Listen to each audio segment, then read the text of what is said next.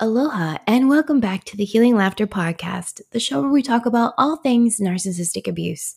I'm your host, Katie Utterback. I'm a certified narcissistic abuse recovery coach at Elevated Aura, an international holistic coaching firm specializing in helping survivors of toxic relationships learn self-love and how to live their best life.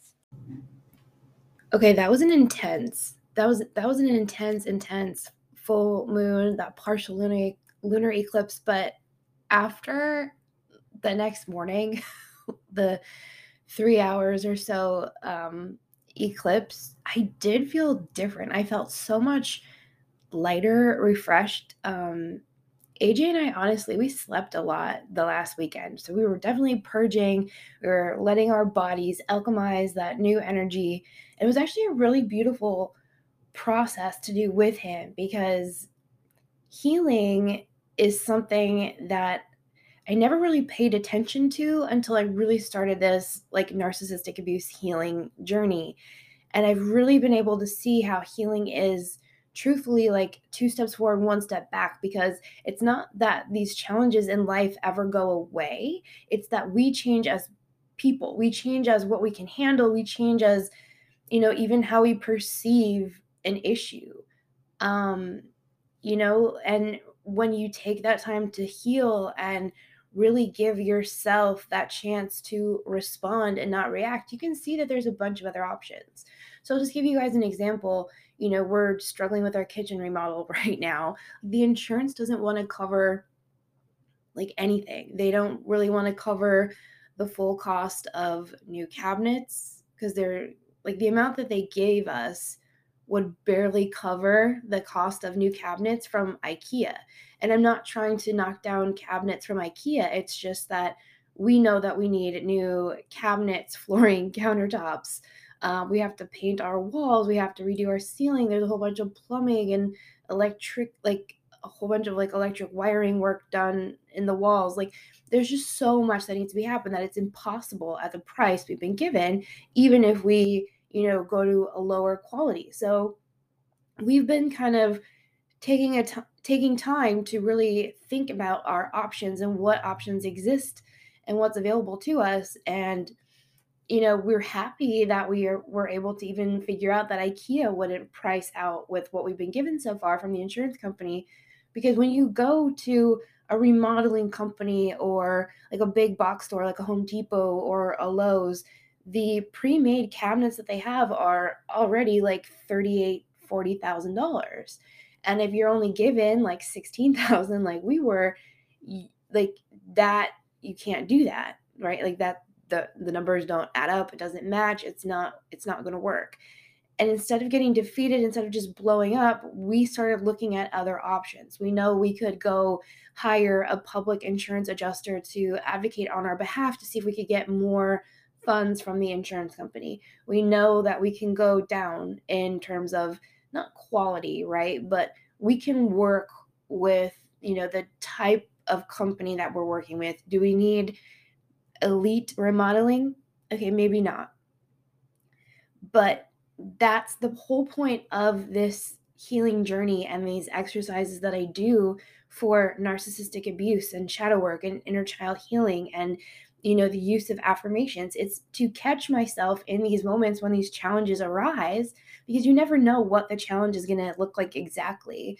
But dealing with things that don't go my way is a common theme in my life. So for the kitchen to, be more of a battle, it wasn't just I instantly got a blank check and could write it for whatever I wanted. I'm having to do the work. And that's the same thing with narcissistic abuse recovery. You have to do the work. And there are times, just like in life, there's ebbs and flows when it's easier said than done to, respond and not react. So not with the kitchen, have I been flawless in being able to handle this? No, I've cried, I've gotten angry, I've lost my temper a couple of times, but the important part is coming back. And the reason that I wanted to bring up this whole idea of coming back to your higher self and being who you really want to be is that this week that I'm recording this episode is the week of Thanksgiving.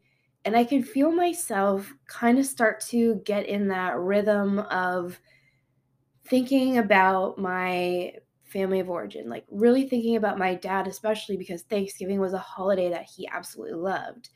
And I really, I was listening to an energy report and they were talking about how this Thanksgiving in 2021 is really interesting because the energy that we're in, there was a bridge that was created in 2014. So the Thanksgiving that we all experienced in 2014 actually created like the first entry on this like rainbow bridge, and that carried us into 2021. So if you think back as to what you were doing in 2014, what you were thinking, what you were trying to achieve, there's a good chance that you can notice some sort of rhythm, some sort of connection to what's going on in 2021. And I thought this was so beautiful, so poetic, because I mentioned this in a previous episode, I believe, but I actually met my husband, AJ, 7 years ago. And it was that 2014 Thanksgiving. I remember sitting at the kitchen table in my like family of origins house, the house that I grew up in. And I was texting this person that like I had just met on Tinder, and I was obsessed. I was constantly just dreaming about, you know, what it would be like to spend Thanksgiving with him and what it would be like to interact with his family of origin. And now I know the answer to that. And I'm just so happy to be here in this home with him, because that's what I was dreaming about in 2014, was to do exactly what I'm doing. So when I catch myself and I remind myself that I'm doing exactly what I dreamed that I was going to be doing, it's a lot easier to be kind and gentle with myself when I do start to hear that fear, obligation, and guilt start to slide in. And it's not that I'm doing anything wrong. It's not that I'm failing at healing. It's just time. I lived in an environment where there was fear, obligation, and guilt, you know, thrown at me almost 24/7, 365. And now I've only been out of that environment for a shorter period of time than I was in it. So I have to give myself that grace that, sure, feelings might bubble up, and I'm allowed to just observe that feeling because I'm not my feelings. I'm just an observer of those feelings. Just like I'm not my thoughts. My mind creates the thoughts. The thoughts have feelings and emotions attached to them. And based on that emotion, it can be triggering or not.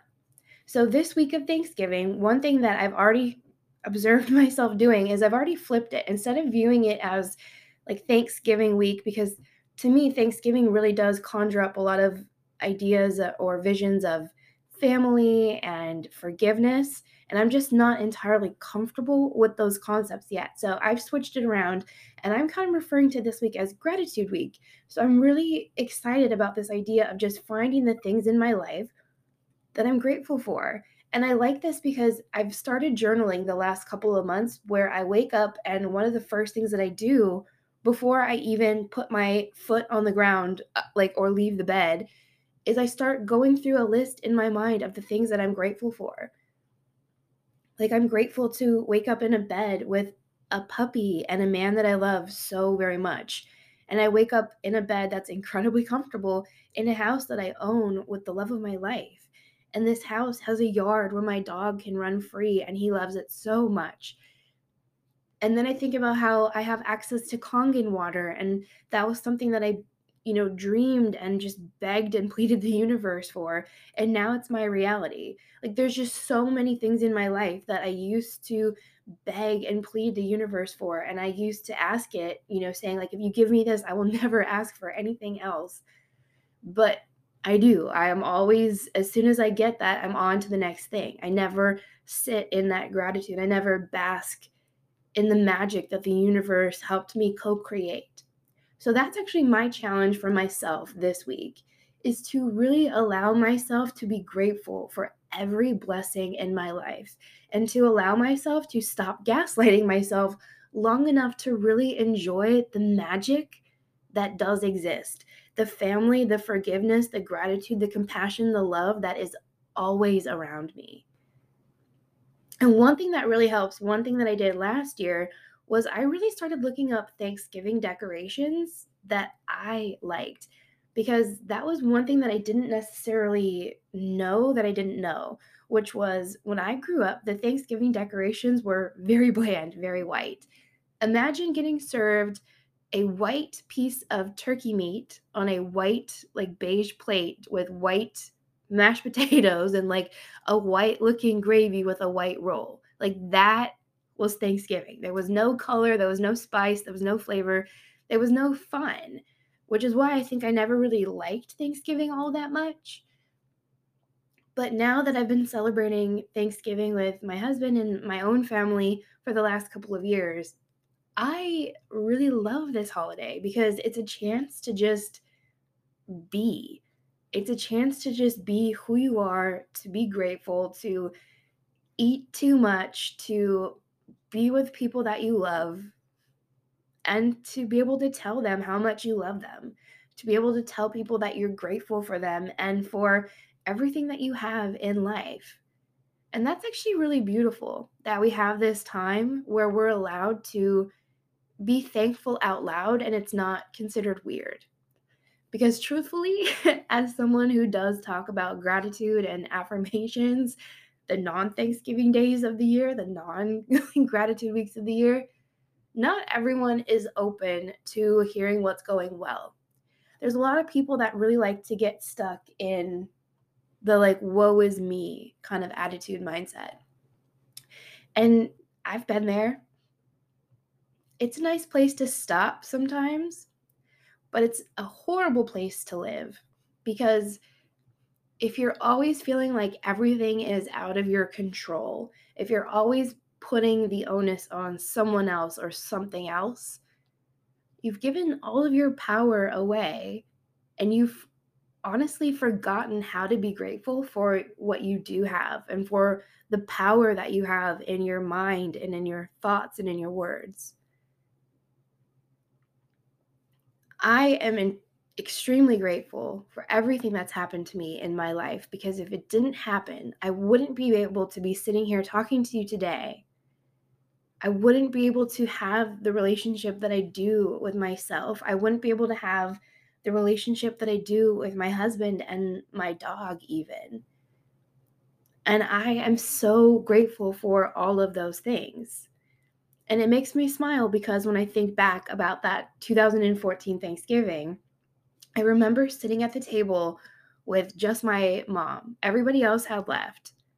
And I remember thinking how horrible of an existence this would be to just have to wait around and appease one person while I was completely miserable. And the reason that I was sitting around trying to appease one person was because of idiot compassion, really. Everyone else had gone off to do their own thing. Everyone else was prioritizing themselves and what made them feel good and what they wanted to do. Yet I was sitting there doing something I didn't want to do, all because I hoped that in return one day somebody would do something for me. And that's really no way to live, hoping that one day somebody will be kind to you. So the kindest thing that you can do for yourself this week, especially if you are someone who is estranged or you have a difficult or turbulent relationship with your family of origin or anyone that is in your life, let's send them love. Let's send them gratitude for at least showing us how we don't want to act, how we don't want to be in the world. And let's be grateful for the opportunity to start new, to start fresh, to have the Thanksgiving that we want to have, because you are entirely worth it. And there's nothing stopping you except for you from making this Thanksgiving the greatest Thanksgiving that you've ever had. That's our show today. And remember, you deserve healing from narcissistic abuse because you are fucking worth it. And I love you. If you have any questions about narcissistic abuse or the recovery journey that you would like to have answered on the show, please send an email to katie@elevatedaura.com or submit a voice message on the Healing Laughter Anchor podcast homepage. For any other questions, please visit elevatedaura.com.